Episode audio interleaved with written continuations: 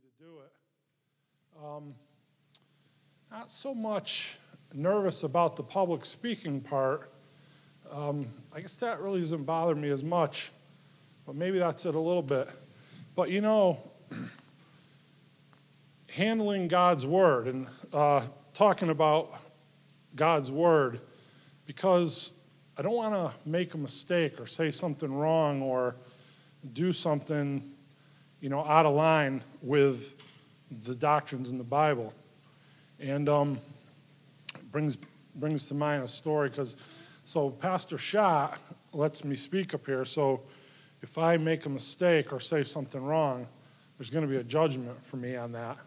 But I, I believe there'll also be a judgment on him because he's allowed me behind the pulpit. So I'm going to be careful of that. It reminds me of a story, and I just thought of it sitting in the sitting in the pew. But um, in Virginia, I've been taking classes at night, and in um, Cornerstone Bible College, and there's an instructor there, Dr. Kendall Smith. He's a pastor of a local church. He is just a great man of God. He's faithful. He's, you know, everything he does is from the heart. He truly loves everybody, and it's clear in his preaching and in his teaching. And in a lot of ways, he reminds me of Pastor Schott. And they're about the same age and about the same physical build, and really, in almost many, many ways, almost every way, he reminds me of him. And so maybe that's why I kind of endeared myself to him. But he told us a story early on. And I don't think I'm speaking out of school because he told the story to everybody, so it's not like it was a private conversation. But um, when he was a young pastor or young preacher, I believe he was at a mission conference and he was preaching all week. And to use Pastor Schott's allegory of the baseball, the baseball analogies, he hit a couple home runs. And so everybody, as is the custom, you know, they come up after it. Hey, great message, great message. And being a young preacher, he admitted that he got a little puffed up about it. And he start, he went on the one like one of the final days, and he had that feeling like, that's right, here I am, you know, and came up to the pulpit. And when they introduced him, he walked forward and he went to give the message, and he said, God just took the words completely from my mouth. And not only the words that he had prepared to speak, but all words. He said, I could not even form a coherent sentence. And he stood there for what he said felt like an eternity, but it was probably 30 seconds or a minute. And the pastor came up and just tapped him on the shoulder, and, you know, they kind of made light of it. And he said it was most humiliating experience in his life and he, he, he walked off stage and somebody else had to preach. And um, I started thinking about that and I'm like, man, that could happen to me, right? Because number one, what do I know? I'm a knucklehead. So, but then I started to think about it, right? So if I'm going to say something that's wrong, then I want God to shut me up. Because you know what? First of all, everybody here, this is an intimate crowd. I love you all. And if I'm going to fall on my face, I'd, I'd rather do it here in front of people that I know and love and save myself that judgment and save Pastor Schott that judgment as well. So I think that in a way that could be a blessing if that happened. It might be a blessing to y'all too because then we could just sing another song and go home. But, uh, but you know, seriously though, um, I don't take it lightly. And, and it, it means a lot to me to be up here and to try to do a good job. And so, thank you all for, for listening to me. Uh, I'm going to go to the Lord and for a word of prayer. Heavenly Father, I just thank you for allowing me to be here tonight with these people, my family, Lord, that I love. Thank you so much for each and every one of them. Made it important to be out here this evening. Lord, I know it's cold and it's windy. They could have stayed home. But they came here, Lord, that we can honor and glorify you together. I, I thank you for that, Father. I pray that you would allow me to say what is right and stop me from saying what is not right. Lord, I just ask the Holy Spirit to take control of my words and to speak and for everything I say and do to honor and glorify you, Lord. And thank you for it. In Jesus' name, amen. So I'm going to apologize in advance because we're kind of scattered around a little, but I'm going to start off in Genesis. And uh, I don't have a title for the message, but it's uh, we're going to start in Genesis. I'm going to read the entire chapter one.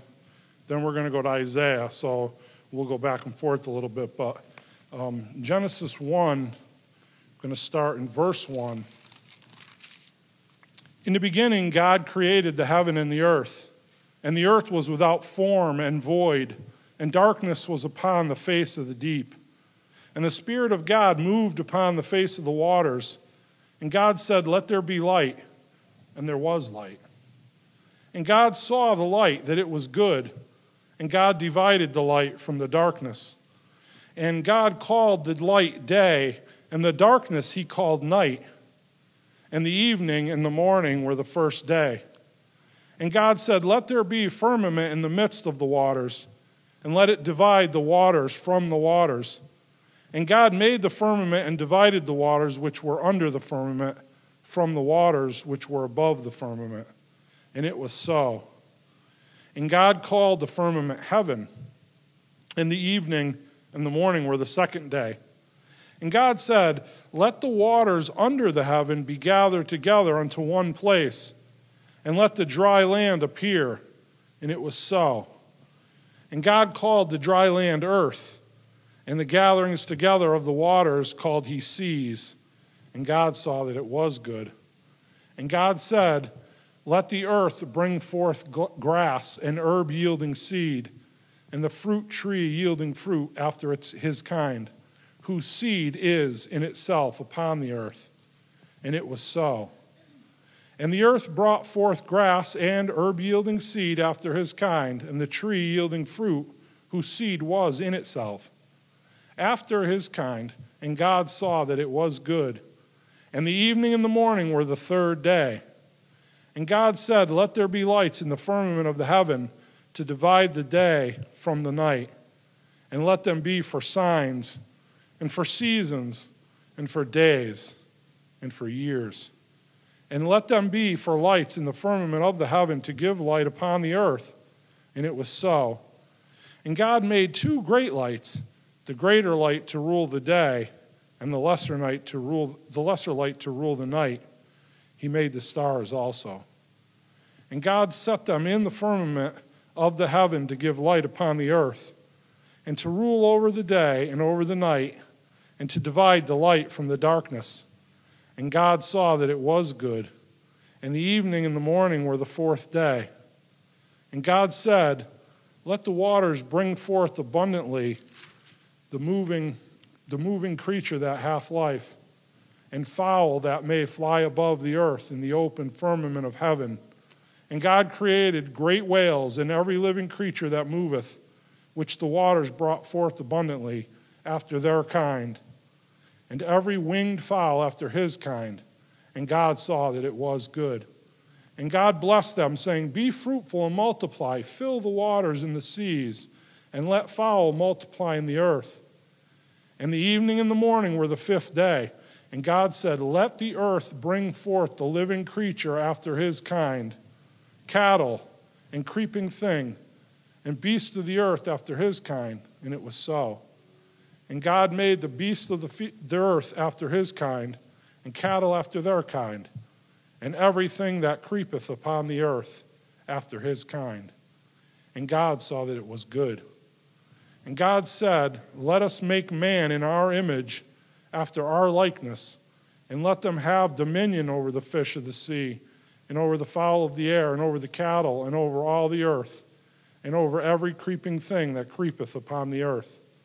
So God created man in his own image. In the image of God created he him, male and female created, created he them. And God blessed them. And God said unto them, be fruitful and multiply and replenish the earth and subdue it and have dominion over the fish of the sea and over the fowl of the air and over every living thing that moveth upon the earth.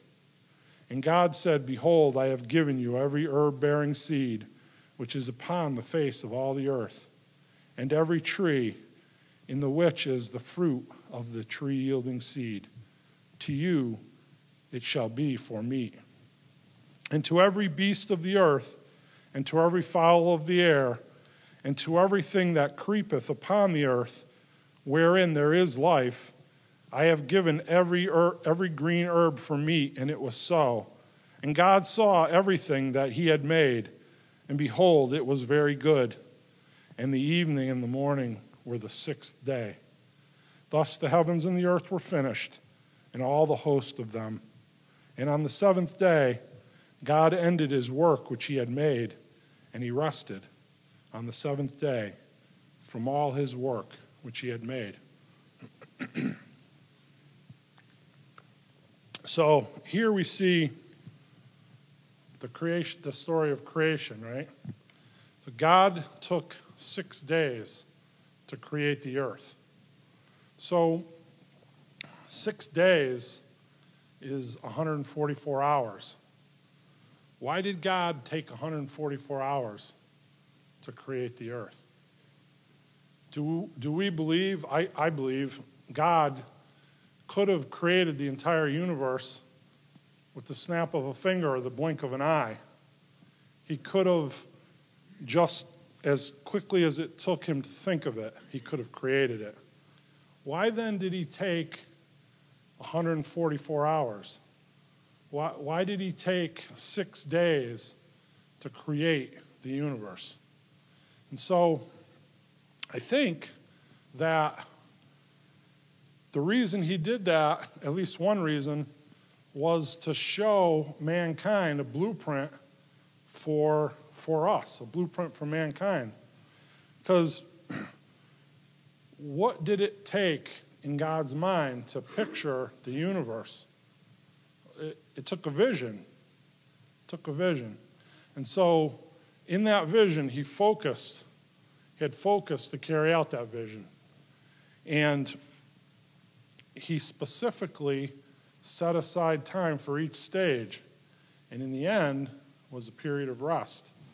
So we go over to Isaiah, Isaiah chapter 40.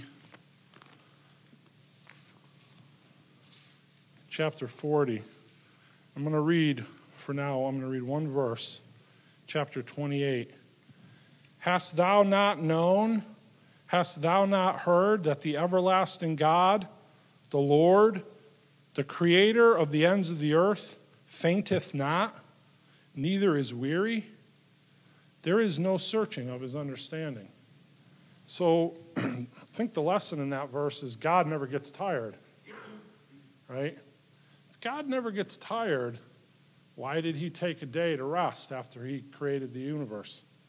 And if in fact he could have created it with the snap of his fingers, did it even really tire him out? God doesn't get tired.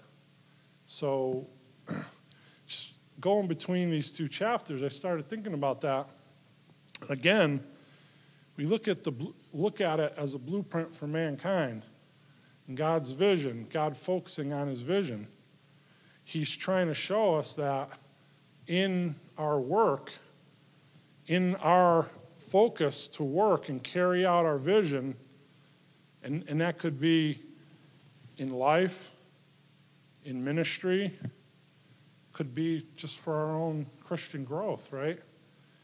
There's gonna there has to it has to start with a vision. And then that vision, we have to have focus. We have to focus on that vision. And then we have to work to carry out the vision. And I think that's why he took that time and broke that down. And in that, and it ends with that, and that's a most that's a very important component, is that time of rest. So I'm going to read a few more verses in Isaiah. I'm going to start in 29. I'm going to read through 31. Isaiah 40, 29 through 31. He giveth power to the faint, and to them that have no might he increaseth strength. Even the youths shall faint and be weary, and the young man shall utterly fall. But they that wait upon the Lord shall renew their strength. They shall mount up with wings of eagles. They shall run and be not weary, and they shall walk and not faint. So we see the we see the three we see degrees of power, degrees of strength. Again, God doesn't ever get weary. But not only doesn't God get weary in himself, he has enough strength to resupply everyone. He has enough strength not only for himself never to get tired or weary, but to replenish our strength when we, in our human form, do get weary.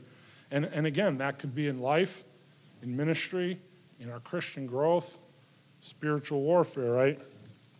So I think that's important to look at. If we, I want to, you don't have to turn with me because I'm just going to read a couple verses. And I'm going to go over to second, uh, 1 John chapter 2, and I'm going to read verse 12 through 14. I write unto you, little children, because your sins are forgiven you for his name's sake. I write unto you, fathers, because ye have known him that is from the beginning. I write unto you, young men, because you have overcome the wicked one. I write unto you, little children, because you have known the Father. I have written unto you, fathers, because ye have known him that is from the beginning. I have written unto you, young men, because ye are strong, and the word of God abideth in you, and ye have overcome the wicked one. So, in preparing for this message, I listened to a commentary and they reference that, 1 John chapter 2. It's, it's a progression of Christian growth. They liken that to our Christian walk, right? They talk about young men, you know, little ones, little ones, young men, fathers. So when we start out, we get saved we are young men, we are babes. We're babes in Christ. And so that's what they're talking about when they say little ones. And so as we grow, you know, in human in human terms, as we grow, we we walk first and then we run. We we have to learn to walk before we can learn to run. But in our in our Christian life, in our Christian growth, we run first and, and then we walk. Because when we first get saved, there's a zealousness. And so I, I know this is true for me. I, I think it, it could be true for many people. We have that, it's like we got this awesome gift from God. And like we're saved, right? Our eyes are opened. For me, I got saved later in life, so I looked back at my life and it was like, wow, what a waste.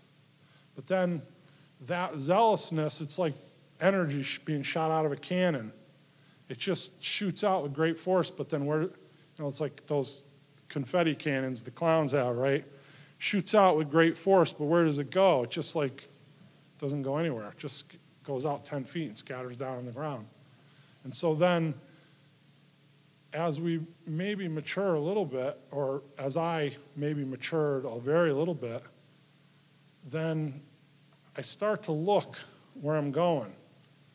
Look at like the end.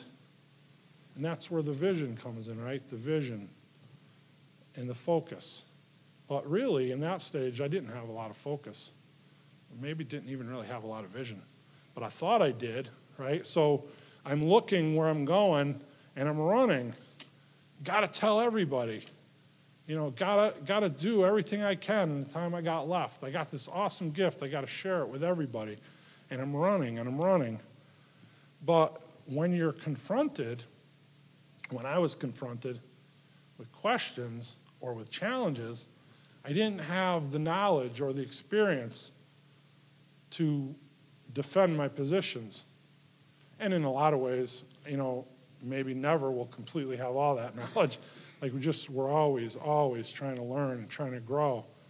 But as we get older, as we get more mature in the faith, I'm looking at Jim and I sit in his Sunday school class and listen to his devotions in the men's prayer. And I'm so thankful for him because he's that mature Christian. He's walking. Because walking, you know, walking with the Lord requires it requires a purpose. So we walk, we stop, we read, we study, we communicate with God, then we walk a little further. When you're running, you, you're here, there's the goal, and you run.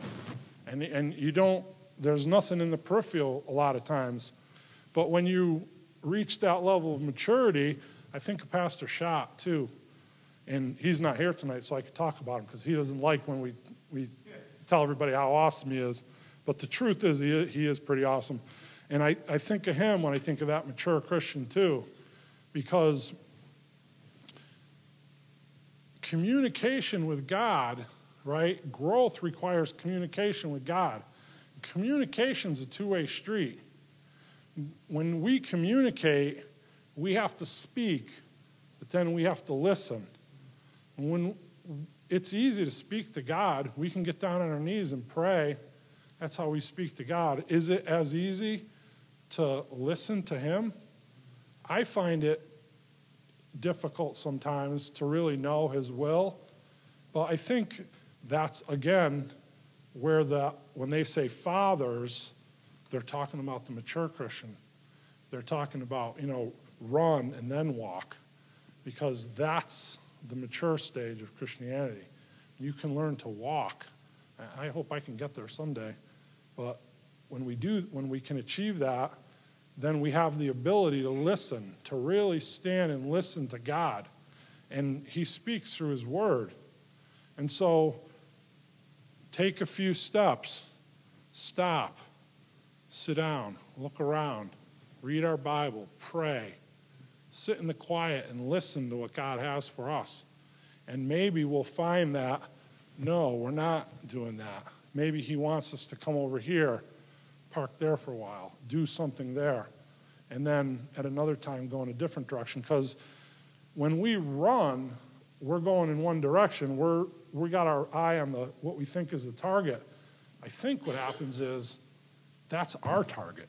That's not God's target because I don't think God's target's ever really straight ahead. It's always going to be wherever He wants it to be. And so we have to kind of be open to that, right? We have to be like perceptive to that. So it's it's let God speak, study, learn, listen, and uh, it's important. You know, that vision.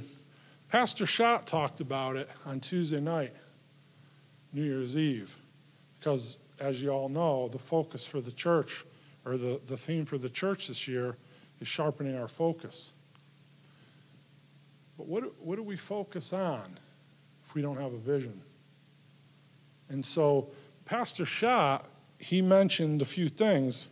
He mentioned Sunday school and maybe rebranding it and changing the name, you know, connect groups or whatever, because the word school has a negative connotation. So it's really just in the mechanics, but that's part of a vision. It's, it's to bring people in so, so that we could share the Word of God with them, so that we could help them grow. That's, that's what the, his ministry is about. He talked about the music ministry and you know our need for an assistant pastor, someone can, that can do music. You know, Daniel's visiting, but he's going back. But man, what a blessing! You know, and, and, and Eric, I mean, stepping up and filling in to lead the music. Listen, I know I can never do that, right? Anybody who's heard me sing knows one thing they don't want to hear me sing. So you guys laugh about Pastor Schott. I, I was joking with him last week. I said, I waited my whole life to meet someone who had the same amount of musical talent as I do. And so now I have, you know. But. So when we we need to appreciate that. We need to appreciate somebody had the vision to ask Eric to lead the music why we don't have anybody to lead. The, you know, when we have musical superstars in the church, it's easy. It's easy to do the music, right? But when we have somebody like Eric who has a little bit of talent for it, but maybe not superstar level, But for him to come up here and do it and to be here and to work a full time job and do everything he's doing and still come here and do that, for Daniel to come and do that, that's not always so easy. Miss Sherry plays the piano. Like Pastor said, we have one piano player. She's never missed a service since she started doing it. That, that takes a focus on her part. It's a focus on the vision that God has for this church and a focus on the vision that Pastor Schott has for this, this church, this ministry. This is God's church, but it's our church. We are the church. The church isn't the building, the church is people. You know, I made the analogy, and I maybe got to work on finding a better analogy, but the hand that grabs the hammer.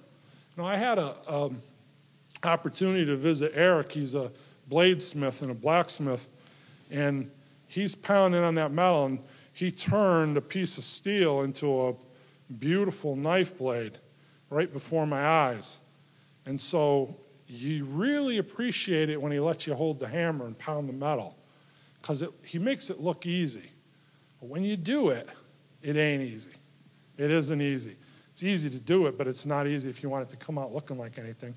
So if this hand could grab a hammer, five fingers, a palm with a muscle in it, I could take that hammer and I could make, turn concrete into dust.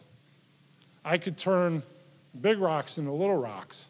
Maybe with a little bit of skill and some help, I could even build a church building. But what happens if one finger is missing? I could probably still do it, but it, it wouldn't be as easy. I wouldn't swing with as much force. What if two fingers were missing? Well, you start dropping fingers off. What, where, what point do you get to when you can't even grab the hammer anymore? That's the church. That's us. That's a body of believers, right? That's Sherry playing the piano. That's Eric leading the music. That's Pastor preaching. That's Paul supporting him up here in, in a backup role, doing the announcements. It's Tim driving the van. It's Kevin running the watchman team. It's Adam being the head usher. It's the ladies and the people that clean that we don't even know who they are, right? Because I've been fortunate because I kind of had a little peek behind the curtain, so to speak, because I've been staying here. And you know, some days you'll come down, there'll be a big mess, and then you'll go out somewhere for the day and you'll come back and everything's cleaned up, and you never saw anybody and you never know who came and who did it. But yet it's done, right? Because those are the fingers of the hand grabbing the hammer.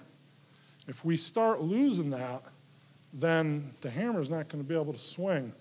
And, and the, the blacksmith and bladesmith analogy, you know, Alicia tried her hand at it too. She did awesome. And he let me try my hand at it. And you know what? And, I, and I'm a pretty big guy, but I can't swing that hammer with the efficiency that Eric does because he does it all the time. So there's a, there's a focus. Pastor saying for our vision, for his vision for this church, sharpen your focus. That's, that's what that means to me. Is everybody can do something. Everybody can do something, right? And it's very important that we do that. And it's very important that we, we take our part in that vision. Pastor Schott has been, you know, I'm going to take a stab at it, but I don't know for sure, 33, 34 years, something like that. I know, and it's the same thing with swinging the hammer at the forge, gives you an appreciation for what Eric does to make the knife. Well, I prepared for one message. It gives me appreciation of what Pastor does three times a week for 34 years. Boggles my mind to think about it. Like, nobody could just say, I'm going to be a preacher and deliver a message every week, three times a week for 34 years. You have to be called to do that by God. Because if anybody tries to do that, well, I'll speak for myself only. If I tried to do that in my own power, I know I couldn't do it. I struggled, and this is a mediocre message probably at best. I, I, struggled to do it. I couldn't imagine having to go back tomorrow and work on something for Sunday and then Sunday night and then do it again next week and the next week and every week for 34 years. It boggles my mind. A pastor Schott has been here in this ministry He's been focused on the vision that he had when he came to this area. And really, I believe he's focused on God's vision because he, he walks, he lets God renew his strength. He wants that will of God in his life. So the vision that he has is not Pastor Schott's vision, it's God's vision for us, for this church. His is a ministry of love. Who, who doesn't he love? If anybody that knows him knows he loves everybody. It's a ministry of compassion. It's compassion for everybody, people that have everything and people that have nothing. And, and, and I don't want to go too long, but I, got, I want to tell you another story, quick story. When I first started coming here, I first got saved. It was a very low point in my life, and I ended up living in Pastor Schott's basement for a little while. And so I had the privilege and the opportunity to kind of hang out a little with him. And one Sunday night after service, it was pouring, pouring rain. He comes to me and he says, What are you doing tonight? I says, Oh, I don't know, going home watching Gilligan's Island, I guess, whatever. Well, let's go for a ride. Oh, okay, we're going for a ride. I figure it's Pastor Schott. We're probably going to Burger King or something. Well, we went to Pennsylvania. we got back at 4:30 in the morning but we went to pick up, and maybe some of you might know, and I, I can mention his name, it doesn't matter. We went to pick up a young man who used to attend church here years and years ago. I never met him, I didn't know him. He, I'd been coming, he hadn't been here in that time. And he was going to school, I believe it was in Tennessee or Alabama. And his father died in a terrible car crash. And he was on his way back, and his car had catastrophic failure. And the mechanic told him basically, you know, put it out of its misery, it's done.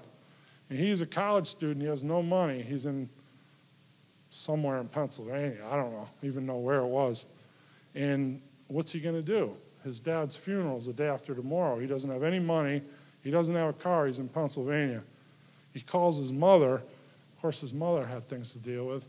She reaches out to Pastor Schott. Without hesitation, he tells her, Yep, we'll go get him. Now, why was he doing that? It's a ministry of love, a ministry of compassion. It wasn't because this guy was an heir to the Rockefeller fortune and maybe he was going to entice him in to drop the big check in the, the plate. It certainly wasn't for that. He knew that this guy was gone and he was never going to attend this church. He was coming back for the funeral and he was leaving and he was most likely never coming back, and that's exactly what happened. But he went and he got him anyway. He drove eight hours on a Sunday night, four hours there and four hours back in the pouring rain, brought this guy home. That's who Pastor Schott is. And so it's a it's his is a ministry of compassion. It's a ministry of love. And it's a ministry of truth. Right? because he's not afraid to speak the truth. And he mentioned it too. And he can preach on salvation. Who doesn't want to hear how awesome heaven is and that we're going there when we die if we trust Christ as our Savior? But before you get there, you got to tell people you're on your way to hell to make people realize you can't be saved unless you realize first that you're lost. And that's maybe not the easiest thing to preach. And like he said with those two gentlemen, those two homosexual gentlemen, and he's preaching from the Bible, and they got offended and they walked out. That had to be hard for him because he doesn't, I know in his heart, he doesn't want to hurt everybody. And he, he said to them, I love you and I'd like to talk to you about it. And I believe from the bottom of my heart he was completely sincere about that. And that's what we are to do to people that live in sin, whatever it is, we are to love them. We're to share the Bible with them, but we're to love them. We're not the Holy Spirit. The Trinity works in complete unity. God the Father, God the Son, and God the Holy Spirit are not jealous of one another. They each have their position in the Trinity. The Holy Spirit points people to Christ.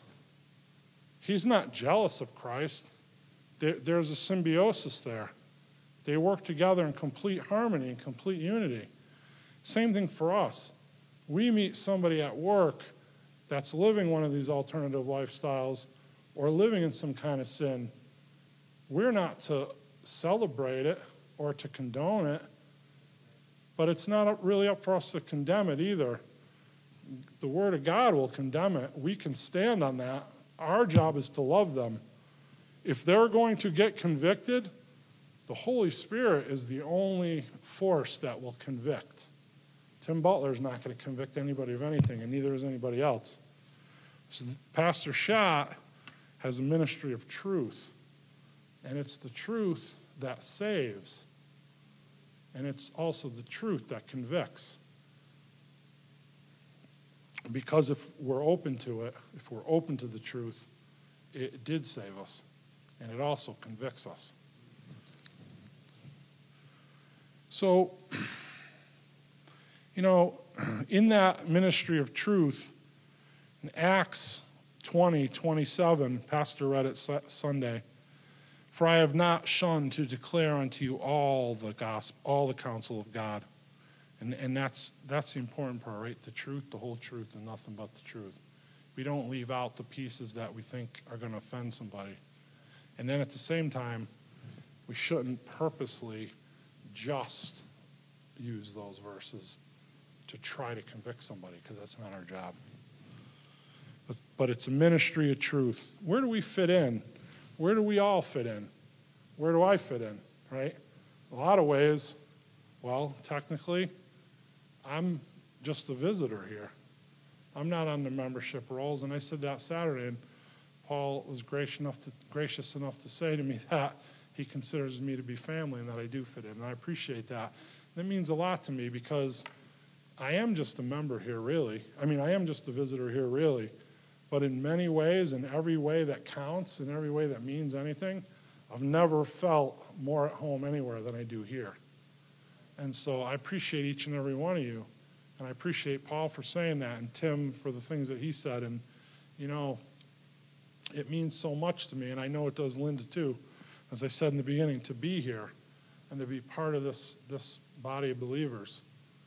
And Pastor Schott has this ministry that he's dedicated his life to.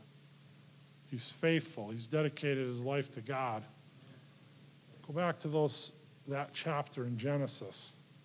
This is a time for rest. It's a time for rest for Pastor because of everything he's going through, not only physically, but spiritually. How do, how do we how do we do that? How do we be in a ministry for 34 years? And, you know, vacation aside, right? Because when they talk about in Isaiah time of rest to be renewed, your, your strength to be renewed, they're not talking about vacation. Anybody that goes on vacation with kids or grandkids probably knows it's really not a time of rest. And in a lot of ways, they can't wait to get back to go to work to get that rest. But this time of rest for pastor needs to be a time to walk, a time to read, time to pray, time to talk to God, and a time to let God talk to him. And, and this church, this body of believers, I, I have to be careful because I am just a visitor, so I, I don't want to overstep. We do, you, you know, do very well providing for pastor, but we see that down south because this would probably be a good time for Dustin to kill the audio on the. This is just for us. This isn't for the world on the internet, but Linda and I see that. We need to look at that because I think in this time, everything he's going through, he needs a time of rest.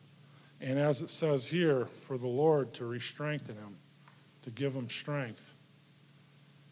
And let him walk, let him pray, let him listen to God, let him serve God as he always has done and he always will do.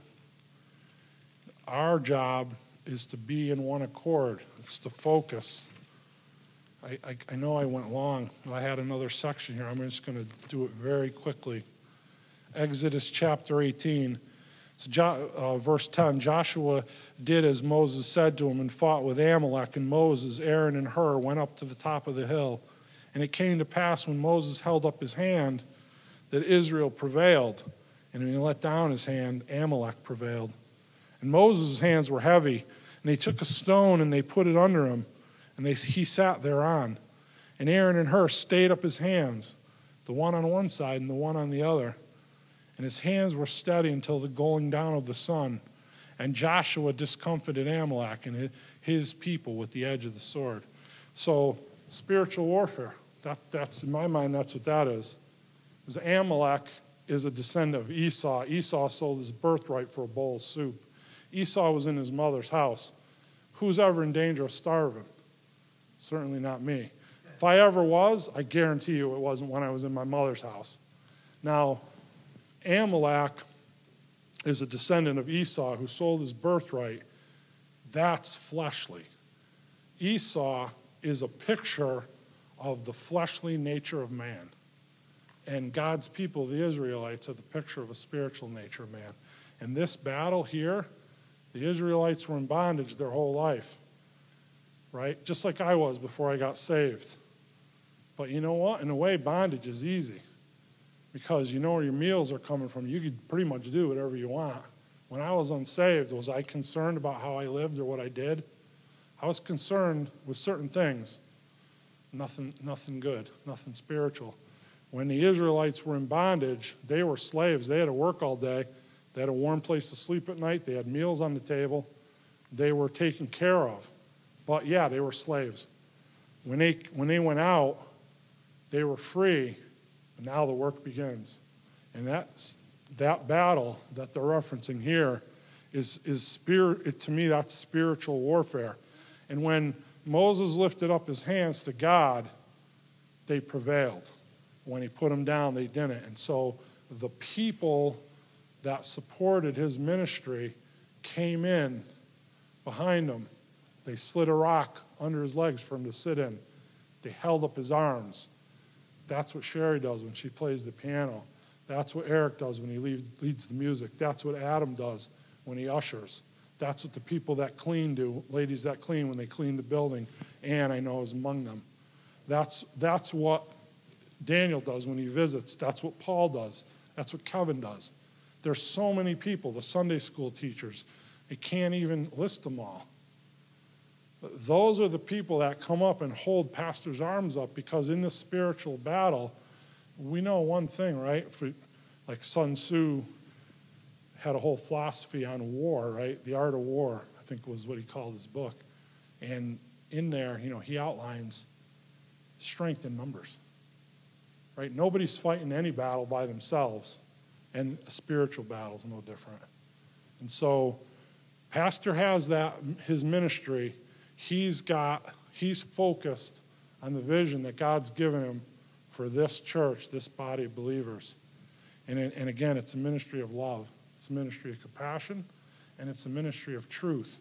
And every single person sitting here has the ability to come up and hold his arms up and, and many, of, many of you do.